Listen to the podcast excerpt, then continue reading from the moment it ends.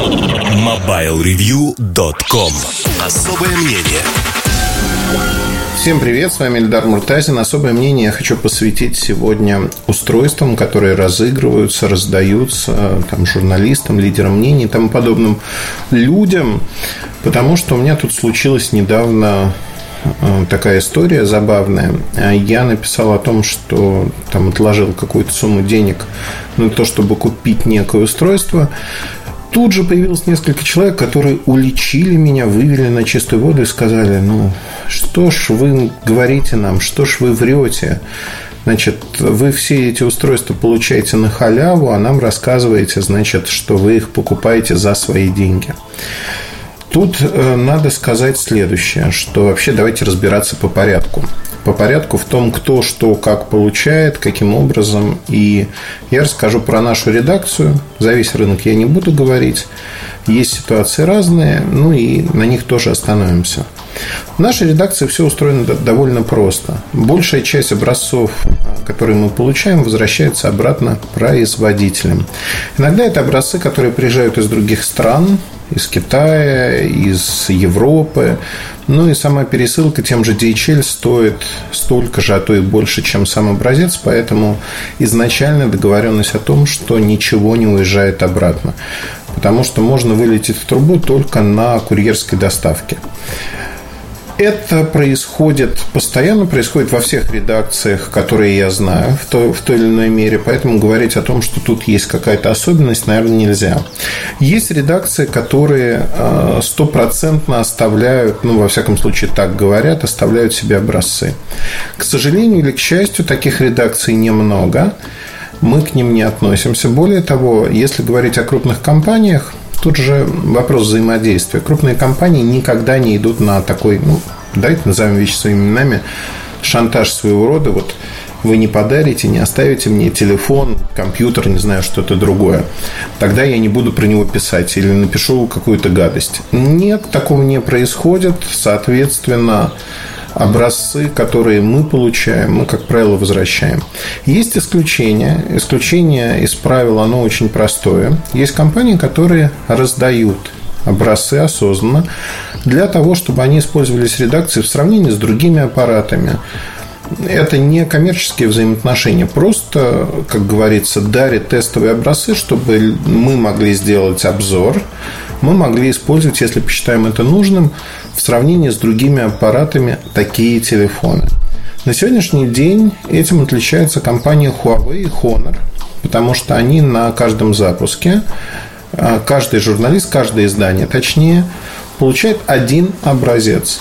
Это журналисты со всего мира. То есть, вот на мероприятии есть тысячи человек, тысяча человек получает телефоны. Представьте, просто посчитайте, да, вот, например, там, в октябре прошлого года в Мюнхене запускался Mate 10.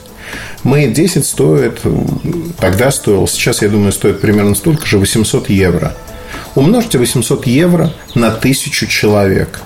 Представили, да, сумму? То есть это та сумма, которую компания платит, помимо того, что привозит людей, да, и прочее, прочее, прочее. На общем фоне расходов на то, чтобы привести тысячу человек на такое мероприятие, уже кажется не очень сложным подарить по телефону. Понятно, что себестоимость для компании ниже. Понятно, что себестоимость будет не там 800 евро, а 400. Тем не менее, это дорогие подарки условно. Я не видел компаний, которые отказываются, редакций мировых, локальных. При этом у всех разная политика относительно этого. Например, политика не принимать подарки а, дороже 50 долларов. Вот в ведомостях есть такая политика, они не принимают.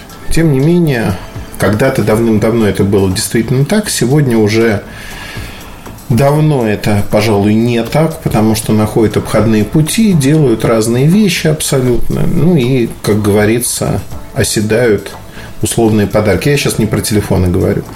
Но с телефонами история, она очень простая. Так как это нужно для работы, все рассчитывают на то, что это будет использоваться для работы. При этом, конечно, бывают ситуации, я называю таких людей авитошники – по названию понятно, что это люди, которые получают какой-то подарок и тут же кидаются его продавать. Я, честно говоря, за всю жизнь продал 3-4 аппарата, то по причине того, что вот помню, я Nokia 5820 продал, так получилось, что я просто купил сразу несколько аппаратов, ну, попросил у разных людей. А, мне нужны были аппараты, и у меня образовался излишек, который был мне просто банально не нужен, абсолютно новый аппарат, я его продал. БУ аппараты не продаю, новые аппараты не продаю. Ну, соответственно, вот как-то оно вот так и живет. Наверное, неправильно, но тем не менее могу себе, по крайней мере, сейчас это позволить. Следующий момент, который крайне важен, а, это то, что есть компании, которые, ну, например, давайте возьмем Samsung. У Samsung политика всегда менялась, она была разной. Там несколько лет назад Samsung делал так называемый сидинг. Сидинг – это когда действительно дарили аппараты в зависимости от того, как вот компания видела людей.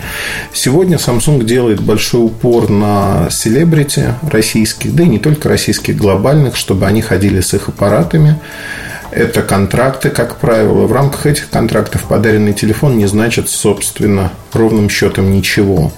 Потому что по контракту селебрити обязан носить и пользоваться этим телефоном. Контракты дорогие. И, ну, вот подаренный телефон, знаете, поверьте, это мелочь, тоже мелочевка. Это другой подход к рынку, если хотите. И здесь можно говорить о том, что когда вам дарят такой телефон – а, вы как селебрити начинаете его носить, ну, в рамках контракта у вас есть ограничение не ходить с айфоном, например. Поэтому там Ксения Собчак, э, ну, кто там еще? Ну, там много людей, на самом деле. Ургант, это вот то, что на слуху. Ну, и многие-многие другие. И это не дешево, не дешево для компании, поэтому надо понимать, что это звезды там условно первой величины. То есть это медийные люди. Если говорить о подарках журналистам, их э, бывает не так много. На презентациях не дарят телефоны, в лучшем случае дарят какие-то скидки, там 25-30%, что неплохо. И, в общем-то, для многих является тех, кто хочет купить телефон, раньше скидки даже были больше. Бывали скидки там в 50%. Но, опять-таки, это были не подарки, не подарок телефона. А в лучшем случае какие-то аксессуары дарят.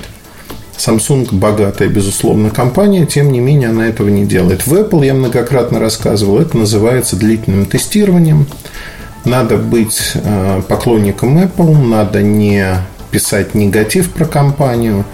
Тогда вы попадаете в пул журналистов, кому Apple дает свои устройства. Причем дает устройство, знаете, как расскажу историю моего друга. Он стал неожиданно главным редактором глянцевого журнала, крупного, международный журнал, российское издание, а, ну, фактически а, такой, знаете, пул главных редакторов глянцевых журналов, он не очень большой. И автоматически он попал в пул а, от компании Apple. И он мне позвонил и говорит, слушай, тут такая история, я никогда не знал, что это так кайфово. Быть главным редактором, я понимал, что там это некие деньги не очень большие, не очень отличающиеся от того, что у меня было. Но, ты знаешь, я встречался с представителем Apple, и я ушел оттуда полностью счастливый, потому что а, теперь у меня есть новейший MacBook Pro, у меня есть самый мощный iPhone того цвета, чего я хотел. У меня есть iPad Pro с полным набором причиндалов. Еще мне обещали домой привезти большой компьютер с большим монитором. То есть он посчитал и говорит, ну, представляешь, а ведь это все стоит там, ну, в общем, если так на круг, больше 10 тысяч долларов. Причем я не помню, какую сумму он называл, но это было сказано, что вы знаете, ну, это безвозмездно, на долгое, долгосрочное тестирование, которое закончится через год, когда выйдут новые модели, мы вам дадим новые модели. То есть, по сути, это владение техникой, которую иногда просят, иногда не просят назад. Но самое главное здесь то, что для Apple, как и для любой компании, важно, чтобы человек мелькал с этим оборудованием, создавал некий вид. Да, Samsung за это платит. Apple просто раздает вовлекает в экосистему свою. Ну, то есть вы видите, что то, что происходит, происходит повсеместно. Все компании пытаются это сделать. Какие-то компании пытаются это сделать, ну, знаете как, представляя а, о себе больше, чем они могут. Ну, вот, например, когда BlackBerry раздавали K1, а, не очень большому количеству журналистов, тем не менее, я знаю, что фактически пользуются этими аппаратами пара человек. Все остальное, ну, там, ушло на Авито, ушло в качестве подарков, еще куда-то. То есть тут надо соизмерять, что есть компании, которые не а, воспринимаются как компании, с которыми ты будешь ходить. Ну, если вот какой-то китаец мне подарит телефон, это очередной китайский телефон, который я куда-то пристрою, кому-то подарю, отдам, просто потому, что он мне не нужен. Я не буду с ним ходить. У меня есть телефоны, которые мне нравятся, которые я выбираю. Как говорил в свое время Оскар Уайлд, а, мне очень просто угодить, я выбираю самое лучшее. И здесь, наверное, примерно то же самое. Я выбираю самое лучшее для себя. То, что мне нравится, то, с чем я люблю ходить. Вернемся к истории. Вот рассказав предпосылки о том, как это устроено в нашем мире, давайте вернемся к тому, а, почему надо или не надо покупать устройство. Во-первых, устройство нужно покупать по причине того, что это дает определенную свободу. Расскажу нашу историю. Когда компания Nokia там, пошла войной, а, причем с ней никто не воевал, но они решили повоевать, меня многократно топ-менеджера там, от уровня вице-президентов и ниже глобальных спрашивал, ребята, вот в войне с Муртазиным вы добиться чего хотите? Вы хотите, чтобы на Mobile Review вышла статья, где написано Nokia победила, баннер, я... ну, то есть, что вы хотите? То есть, в любой войне Главное не маневры, главное, что вы делаете что-то ради какого-то результата. Какой результат вы хотите получить? Ответа я не услышал вообще в принципе. Ответа не было. Но самое главное в другом, что помимо того, что не было ответа, конечно же, мы не получали образцы смартфонов, телефонов Nokia, и все, что было, и все, что выходило, оно просто покупалось. А дальше стало происходить очень смешное. Покупалось или доставалось. Причем еще до анонсов, там, в первый год, примерно 6 или 7 смартфонов мы опубликовали до анонса. Ни, ни в коем случае не покривив душой, то есть не, знаете, как вот вы не даете, не дарите. Nokia, кстати говоря, дарила достаточно широко устройство в былые времена. Это там седьмой, восьмой, девятый годы. А, что не было такого, что вы не даете, и поэтому плохо будем писать. Нет. Писалось ровно так, как все и было. И когда в какой-то момент а, Nokia умерла, фактически, да, сегодня компании Nokia, той Nokia не существует. Существуют китайцы, которые бренд используют, HMD Global. Вот она умерла. До этого момента у меня скопилось большое количество смартфонов. Потом Microsoft, да, Microsoft э, по наследству эту войну неприязнь, если хотите, они взяли.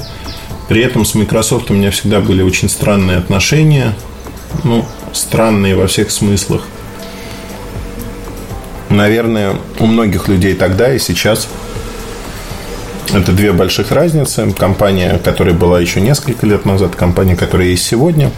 Тем не менее, Lumia от Microsoft тоже покупались мы можем себе это позволить. И про них писалось ровно то, что они умеют делать, что они из себя представляют, как они а, работают, да, как они хорошо, плохо, да, ну вот неким образом. А, и это нормально абсолютно. То есть не было зависимости, что мне мог кто-то сказать. Это прототип, в котором вот такие-то вещи не работают. Поэтому обрати внимание, что про это писать не стоит.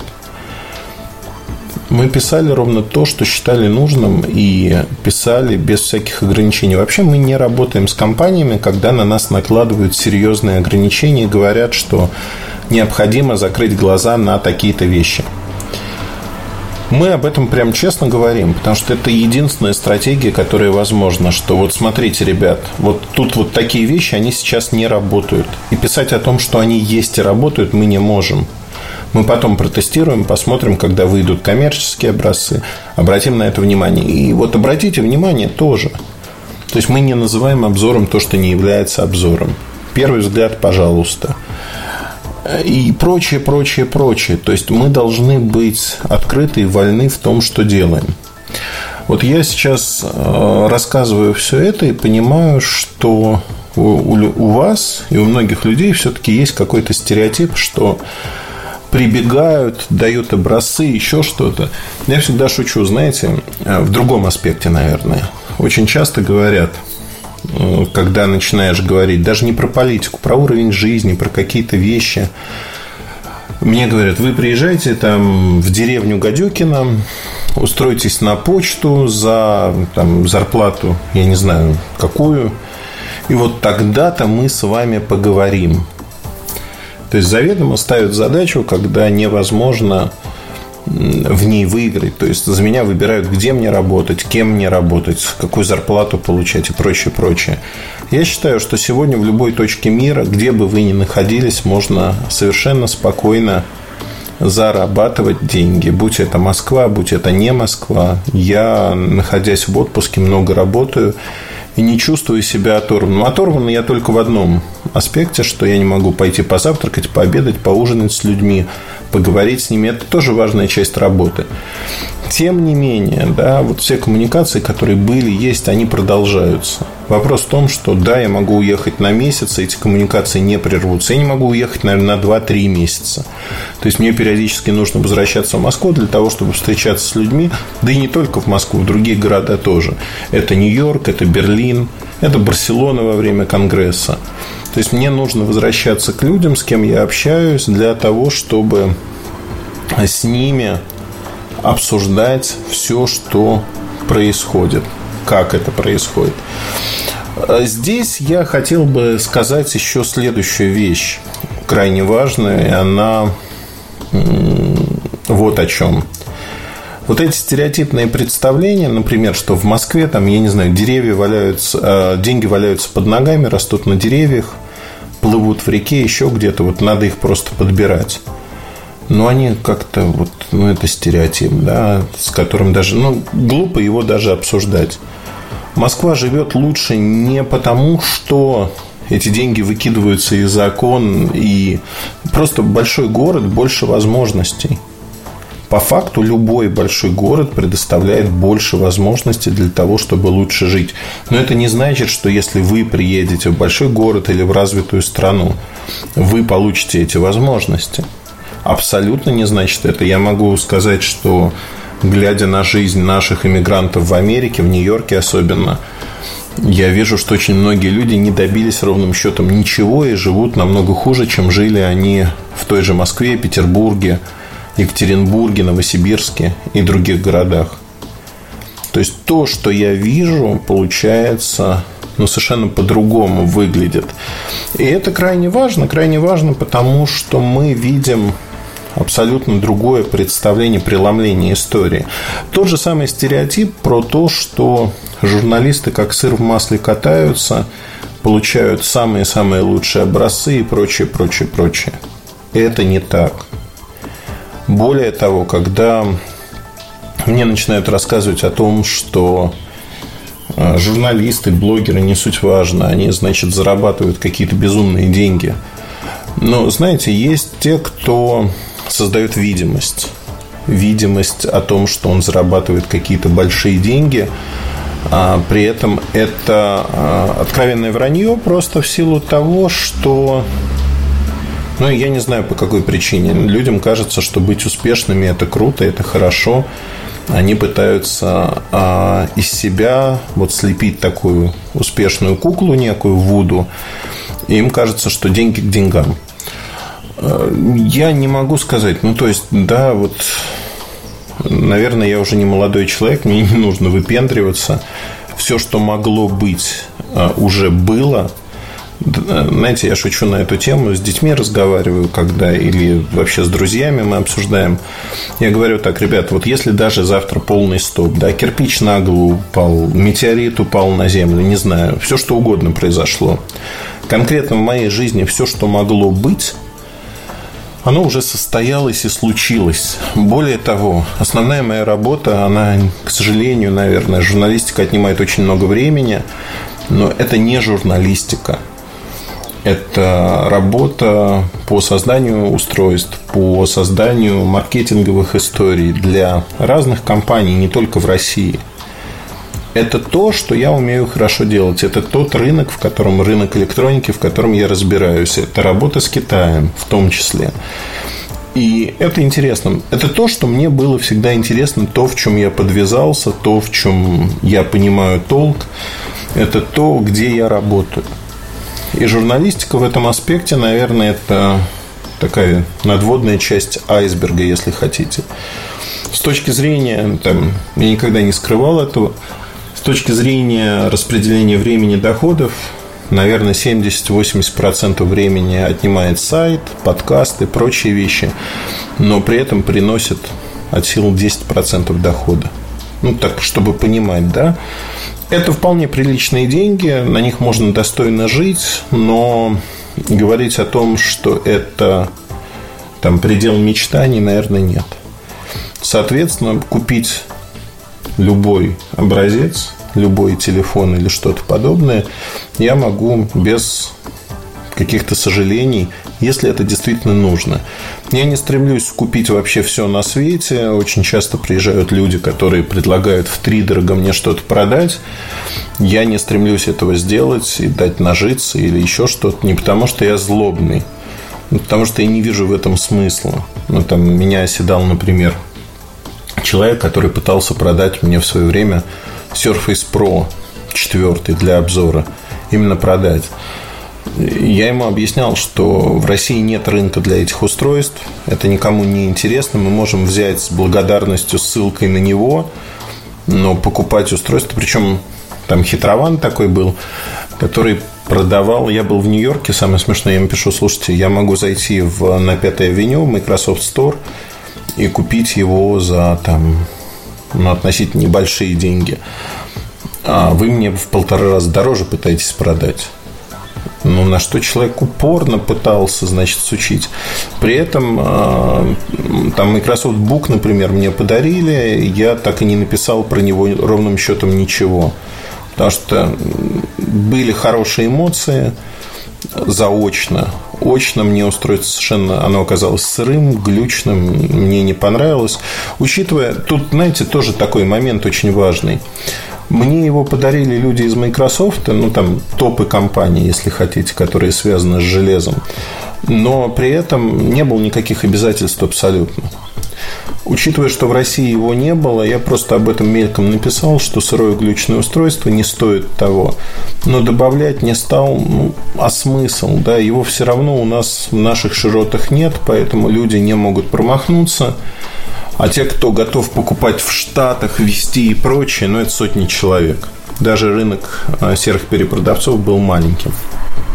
К чему я все это веду? Веду я это все к простой части истории, а именно к тому, что если вы до сих пор считаете, что журналистам дарят ежедневно что-то, это не так. Вообще, я на днях столкнулся с историей, которая выглядит фантасмагорически, потому что там мой товарищ написал, что впервые столкнулся с тем, что есть у некоторых журналистов и изданий райдеры на то, чтобы поехать в пресс-тур. Я с таким никогда не сталкивался, потому что пресс-тур – это всегда приглашение, всегда есть разные опции. Поехать, отказаться, не поехать, и опции очень простые. То есть, действительно, вы можете либо поехать, либо не поехать. Вы можете попросить о каких-то вещах, которые компания может сделать, может не сделать. Ну, обычно, знаете, как поменяйте мне билеты, я останусь за свой счет на несколько дней еще. Дальше вы вольны выбирать любую гостиницу. Хотите вы пятерку, выбирайте пятерку. Хотите вы какую-то люксовую закрытую гостиницу, вы выбираете. А хотите вы обедать не вот в таких ресторанах. Это все за ваш счет происходит. Вы можете делать все, что угодно. Но говорить о том, что журналист едет и говорит, о, окей, я поеду, если вы будете меня там-то кормить, если вы заплатите мне столько-то денег, такого нету. Но, во всяком случае, в телекоме, в IT-журналистике я с таким не сталкивался за 20 с лишним лет. А, бывают истории, когда люди сходят с ума, там говорят какие-то вещи, но они просто не попадают в пресс-тур, их там прям четко вычеркивают. Всякое бывает. Но вот такого, что кто-то диктует свои правила компаниям и говорит, я поеду, если вот это будет вот так. Мы все в одной лодке. Более того, а, когда ты едешь в пресс-тур, ты принимаешь, уже на берегу принимаешь правила игры ты принимаешь, что ты будешь жить вот в такой гостинице. Я в пресс-турах впервые стал жить в гостиницах э, того уровня, ну, то есть когда это случилось. Со мной это случилось относительно поздно. Наверное, лет 5-6 назад я впервые попал в гостиницу «Три звезды» в Европе. А, и я смотрел очень так это все так большими глазами на все это, потому что ну, у меня никогда такого опыта не было. Я избалован, наверное, да, но тем не менее – а, всегда были разные истории, разные компании за свой, за чужой счет. Но ты всегда выбираешь там некий уровень а, который ты готов оплатить. Я в подкастах рассказывал о том, что есть профдеформация многих журналистов, что слишком хорошо выгуливают компании. Это другая часть истории. В поездках, когда хорошие перелеты, там бизнес-классом бывают – а, особенно, ну, когда, знаете, такой клуб главных редакторов приглашают, там действительно бизнес-класс, хорошие машины, хорошие гостиницы, хорошие рестораны, и, в общем, все дорого-богато. И здесь действительно получается, да, вот так. Есть профдеформация, что ты смотришь на все это и понимаешь, что, ребят, ну как, вот ты живешь, а в реальной жизни многие люди этого позволить себе не могут.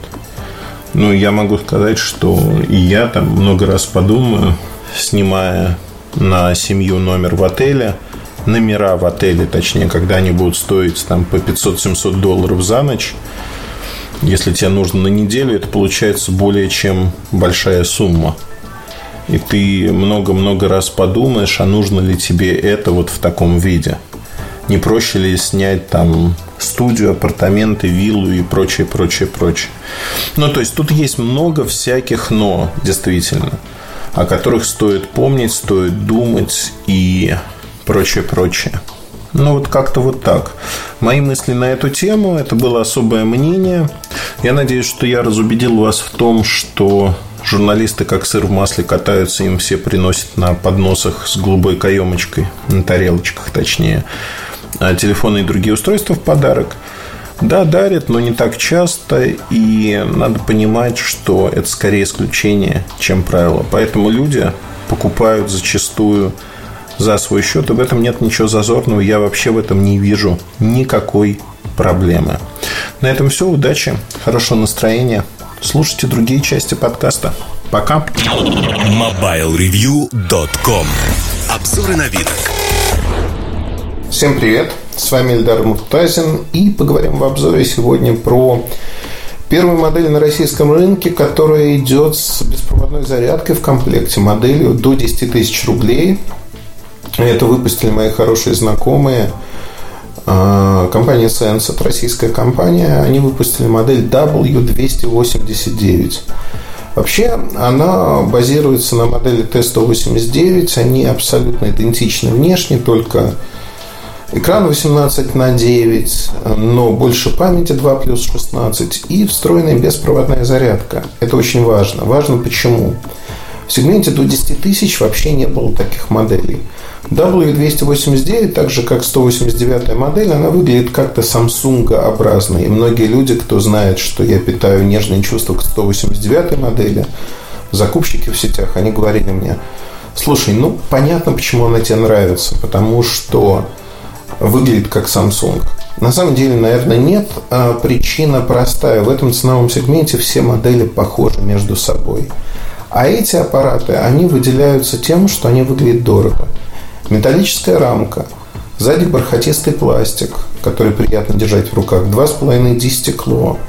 Да, понятно, что э, экран не самый оптимальный. Он яркий, хороший, у него HD плюс разрешение – но в младшей модели там 1 плюс 8 память была в 189.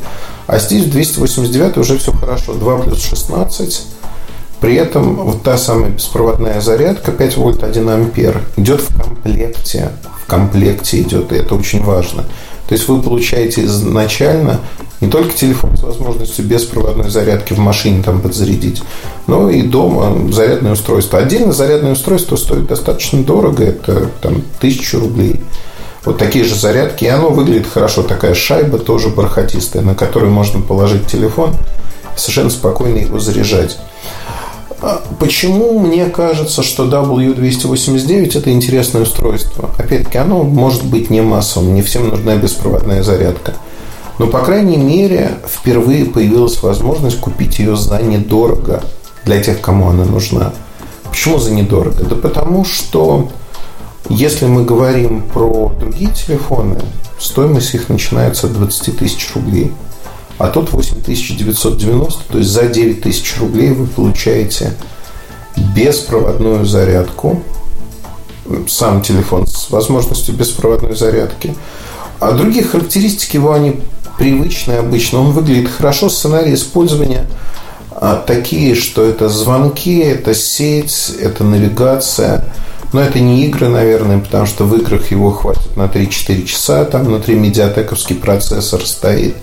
2 плюс 16 позволяют совершенно спокойно, хорошо серфить интернет, смотреть кино, если вы захотите это делать.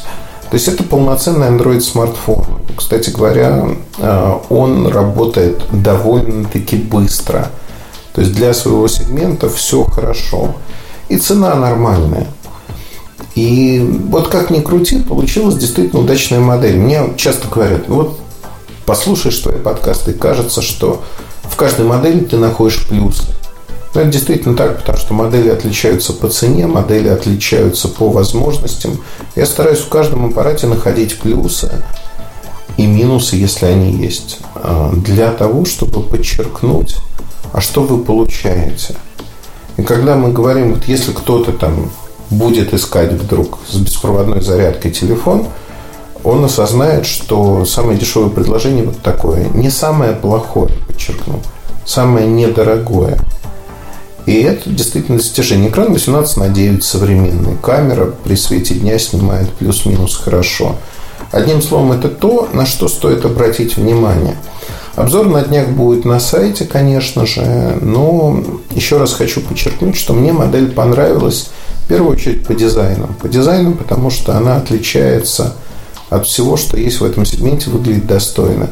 Во вторую очередь тем, что прокачали характеристики, сделали аппарат современнее, и аппарат, на мой взгляд, в своем ценовом сегменте будет пользоваться заметной популярностью. Никаких аналогов просто нету. Есть аналоги по характеристикам, вот просто если в лоб сравнить, да, они есть. Но опять-таки дизайн вытягивает это все. На этом все. Удачи. Хорошего вам настроения. Пока. MobileReview.com Кухня сайта Всем привет, с вами Эльдар Муртазин. И кухню сайта я хочу посвятить мнениям разных людей. Ну, о других людях, наверное. Но разберу это, чтобы не злословить за глаза, разберу это на примере своей скромной персоны. Хотя, будем считать, да, кому мы врем, кому я вру. Приятно поговорить о себе любимом. Поэтому, собственно, и поговорим о себе любимом. Тем более, что, ну, наверное, есть о чем поговорить. Меня сподвигло вообще про это поговорить. Заговариваюсь уже тем волнительно о себе, не всегда вот так поговоришь. Я хочу об этом поговорить из-за того, что я прочитал совершенно случайно в Фейсбуке у моего товарища, он там написал про один из пресс-туров. Э, я в нем был, он написал про меня. Тут же появилось несколько человек, которые отпустили там реплики о том, что совершенно не по написанному.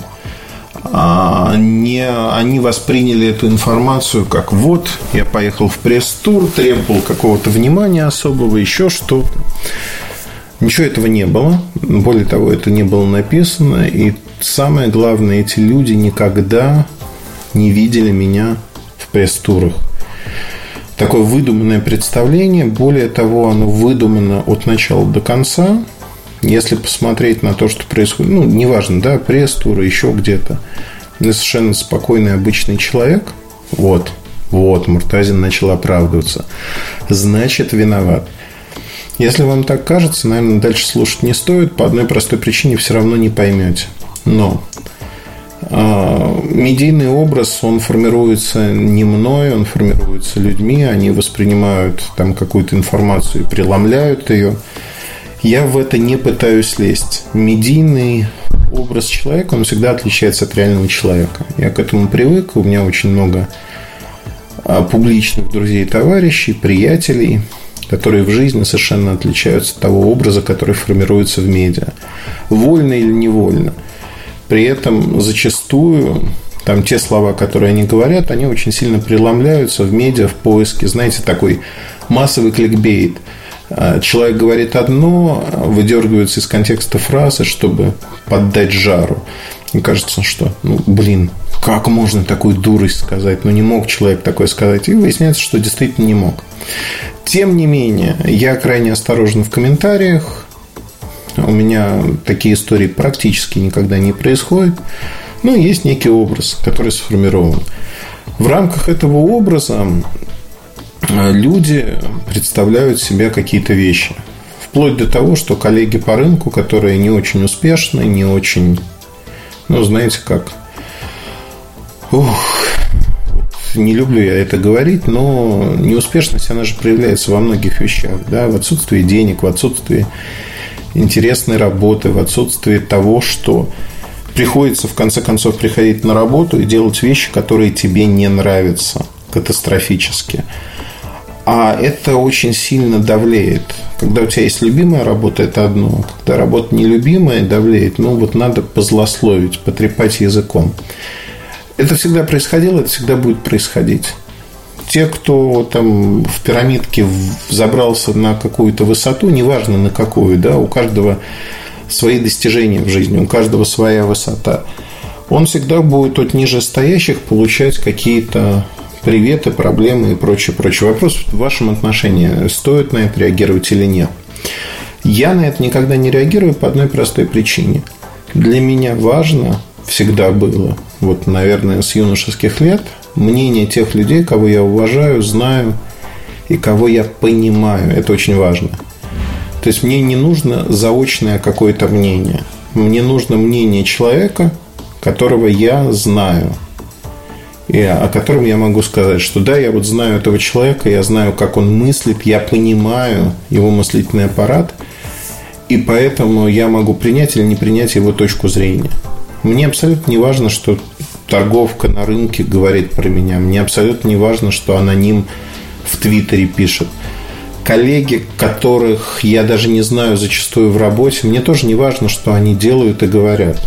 То есть для меня это не важно. И это единственная возможная история, потому что очень часто люди загоняются в том, что про меня подумают, что про меня скажут.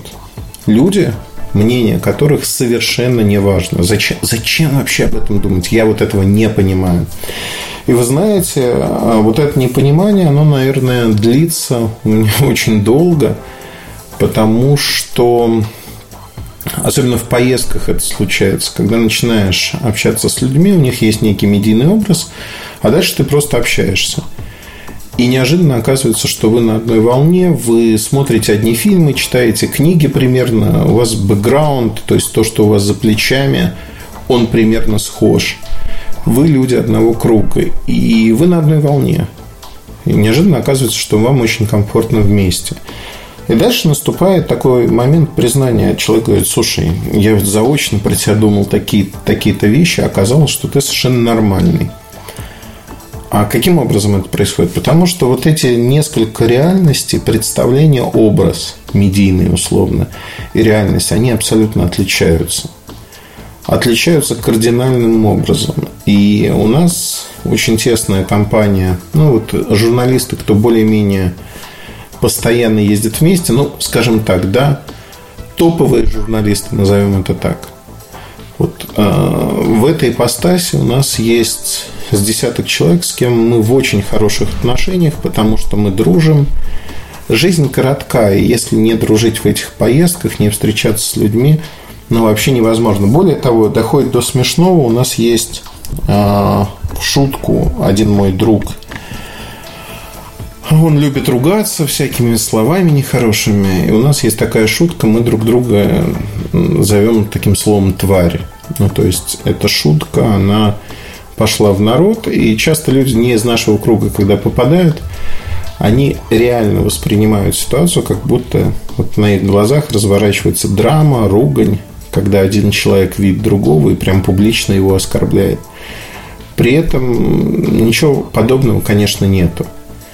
Нету, идет ну, общение, наверное, не очень нормальное с точки зрения внешнего наблюдателя, но тем не менее оно допускается, потому что мы на одной волне, мы абсолютно позволяем друг другу. Для нас это элемент самоиронии, если хотите. Вообще, с точки зрения самоиронии, это самое важное, что есть в людях, потому что когда там мне начинают говорить, насколько я велик и прочее, я на людей смотрю и говорю, да ну нафиг. Слушайте, бросьте это, не надо, вот это, не надо этого говорить.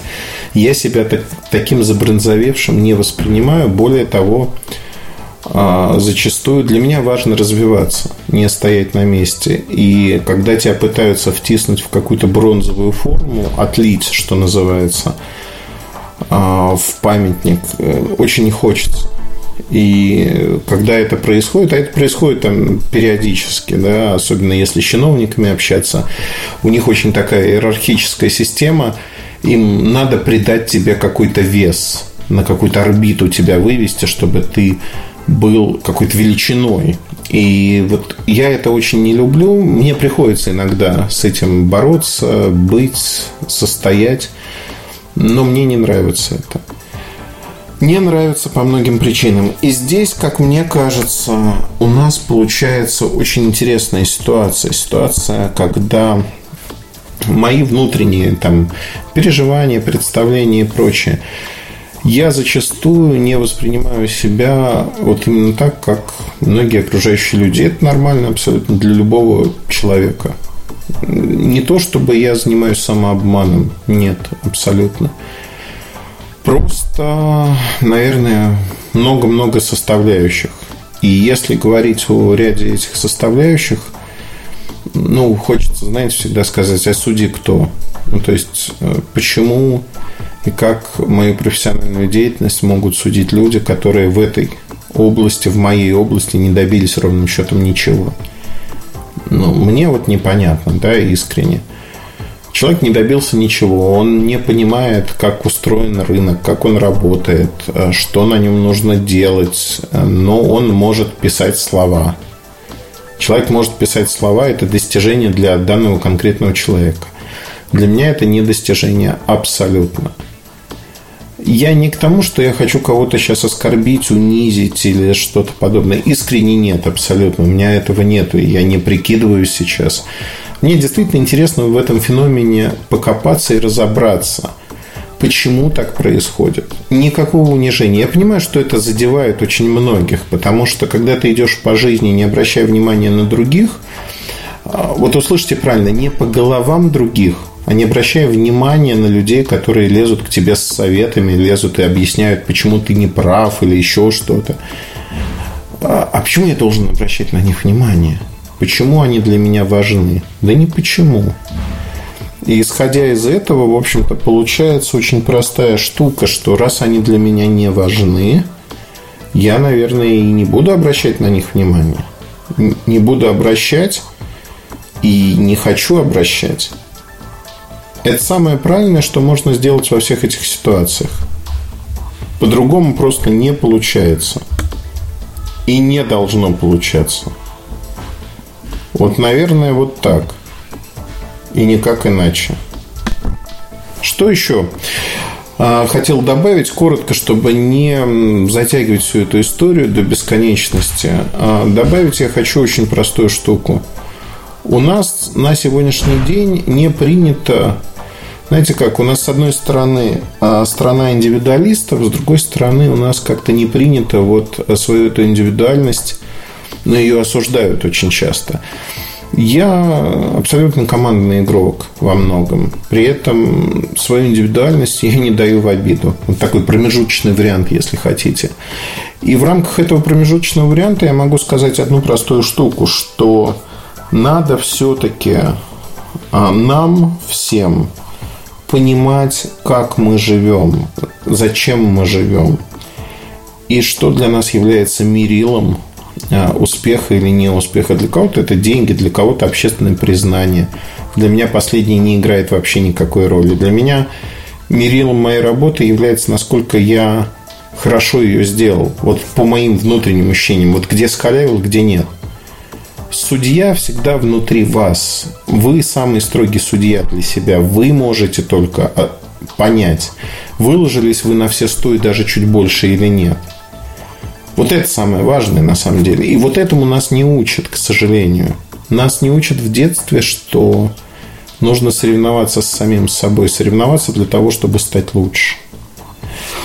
Ну вот не знаю, грустно или не грустно получилось, но мыслями навеяло и хотел с вами поделиться этими мыслями. Надеюсь, что вы поняли меня правильно – а не как-то превратно, что я, пользуясь служебным положением, хочу развязать. Потому что я уверен, что после этого подкаста у многих людей, как обычно, возгоре... сам возгорание шапки произойдет, они начнут говорить, а, опять Муртазин про нас конкретно. Нет, ребят, не про вас, вообще про ситуацию в целом. Потому что реальная жизнь, она интересна. Живите реальной жизнью. Живите тем, что вы делаете. Живите тем, как вы это делаете, соревнуйтесь с собой, смотрите на других, безусловно, чтобы подчеркнуть что-то новое, хорошее, то, что вы можете применить в своей работе. Не замыкайтесь только на себе, да, это тоже очень плохо. Но живите полноценной, реальной жизнью. Это самое главное, что вы можете сделать. На этом все. Удачи, хорошего вам настроения. До новых встреч. Пока. MobileReview.com Жизнь в движении